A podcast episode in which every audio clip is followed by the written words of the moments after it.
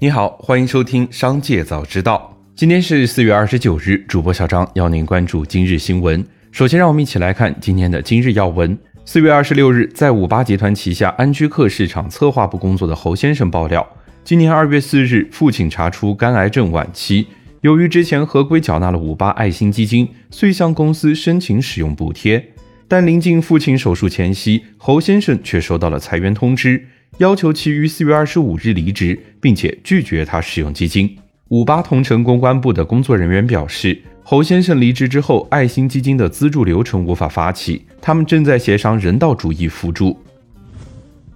四月二十八日，新浪微博发布 IP 属地功能升级公告称，全量开放评论展示发屏 IP 属地小尾巴功能，上线个人主页一级页面展示 IP 属地功能。微博用户 IP 属地不支持手动开启或关闭。中国结算公告，四月二十九日起将股票交易过户费总体下调百分之五十，即股票交易过户费由现行沪深市场 A 股按照交易金额千分之零点零二，北京市场 A 股和挂牌公司股份按照成交金额千分之零点零二五双向收取，统一下调为按照成交金额千分之零点零一双向收取。紧接着，再让我们一起来关注企业动态。在中国庭审公开网最近的一场直播庭审中，中国知网运营方的委托诉讼代理人坦言，如果都按照中南财经政法大学赵德新教授每千字两百元的赔偿标准，知网在库作品大概要赔偿一千两百亿元。四月二十八日，北京发放无人化载人示范应用通知书，百度成为首家获准企业。其旗下自动驾驶出行服务平台“萝卜快跑”正式开启无人化自动驾驶出行服务。根据规定，获得通知书的示范应用主体可在北京市高级别自动驾驶示范区六十平方公里范围内进行公开道路的无人化自动驾驶载人示范应用。知情人士透露，国美求贤若渴，希望能挖到阿里、抖音、小红书这些具有电商业务的互联网公司的管理者，薪酬上没有上限，甚至可以带整个团队过来。但即便条件如此优厚，大多数接到橄榄枝的人仍然不愿一试。主要的原因是因为家族化的管理和内部的派系斗争。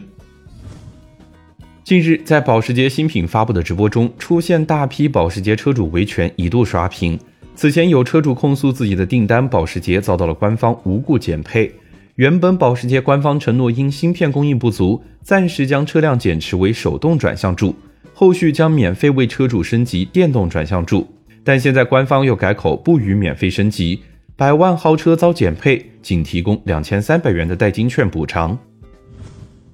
华友钴业一季报显示，公司截至二零二二年三月三十一日，衍生金融负债高达十五点六八亿元，而截至二零二一年底，这一数值为一点零五亿元，主要是期末公司持仓镍期货套保合约形成的浮亏所致。此前轮镍逼空导致镍价大涨。公司套期保值导致账面形成浮亏，但现货价格同样大幅上涨，因此实际对冲后的亏损仅千万元级。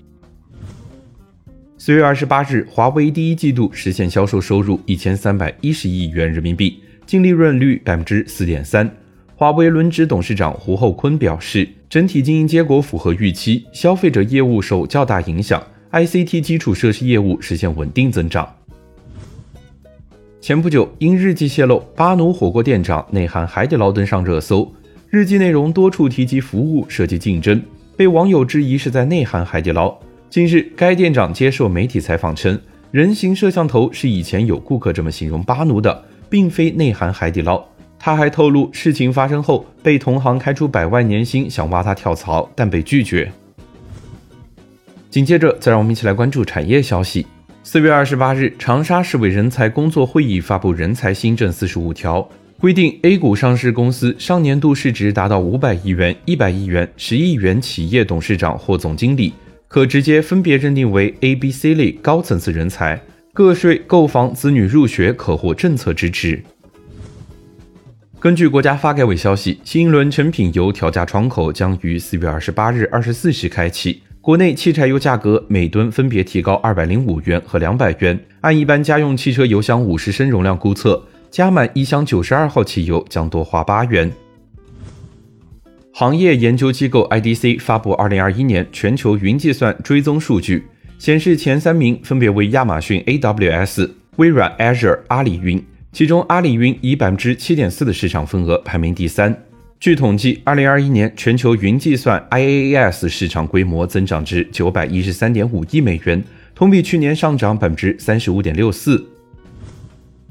最后，再我们把目光放向国际。继马斯克四百四十亿美元收购推特之后，这位世界首富又在推特上疑似锁定了新目标——美国消费品巨头可口可乐公司。二十八日，马斯克发推文称，接下来他要收购可口可乐公司，再把可卡因重新加入进去。目前，马斯克在推特上拥有超过八千六百万粉丝。火狐发推文称，无论如何都不会将其火狐浏览器出售给亿万富翁。看来，推特被世界首富马斯克以创世纪的四百四十亿美元收购后，触怒了那些认为互联网不应该被掌握在某些群体手中的人。火狐浏览器就是其中之一。有网友称，火狐软件不赚钱，多年来谷歌一直是火狐最大的支持者，贡献了其百分之八十的营收。美国对冲基金 Arcos 去年发生爆仓，令多家大银行亏损数十亿美元，震惊华尔街。二十七日，Arcos 韩裔创始人 Bear One 被联邦执法人员逮捕。不过，Bear One 的律师声明称，Bear One 没有任何不当行为，没有任何证据表明他犯下了任何罪行，更不用说起诉书中铺天盖地的指控了。以上就是今天商界早知道的全部内容，感谢收听，明日再会。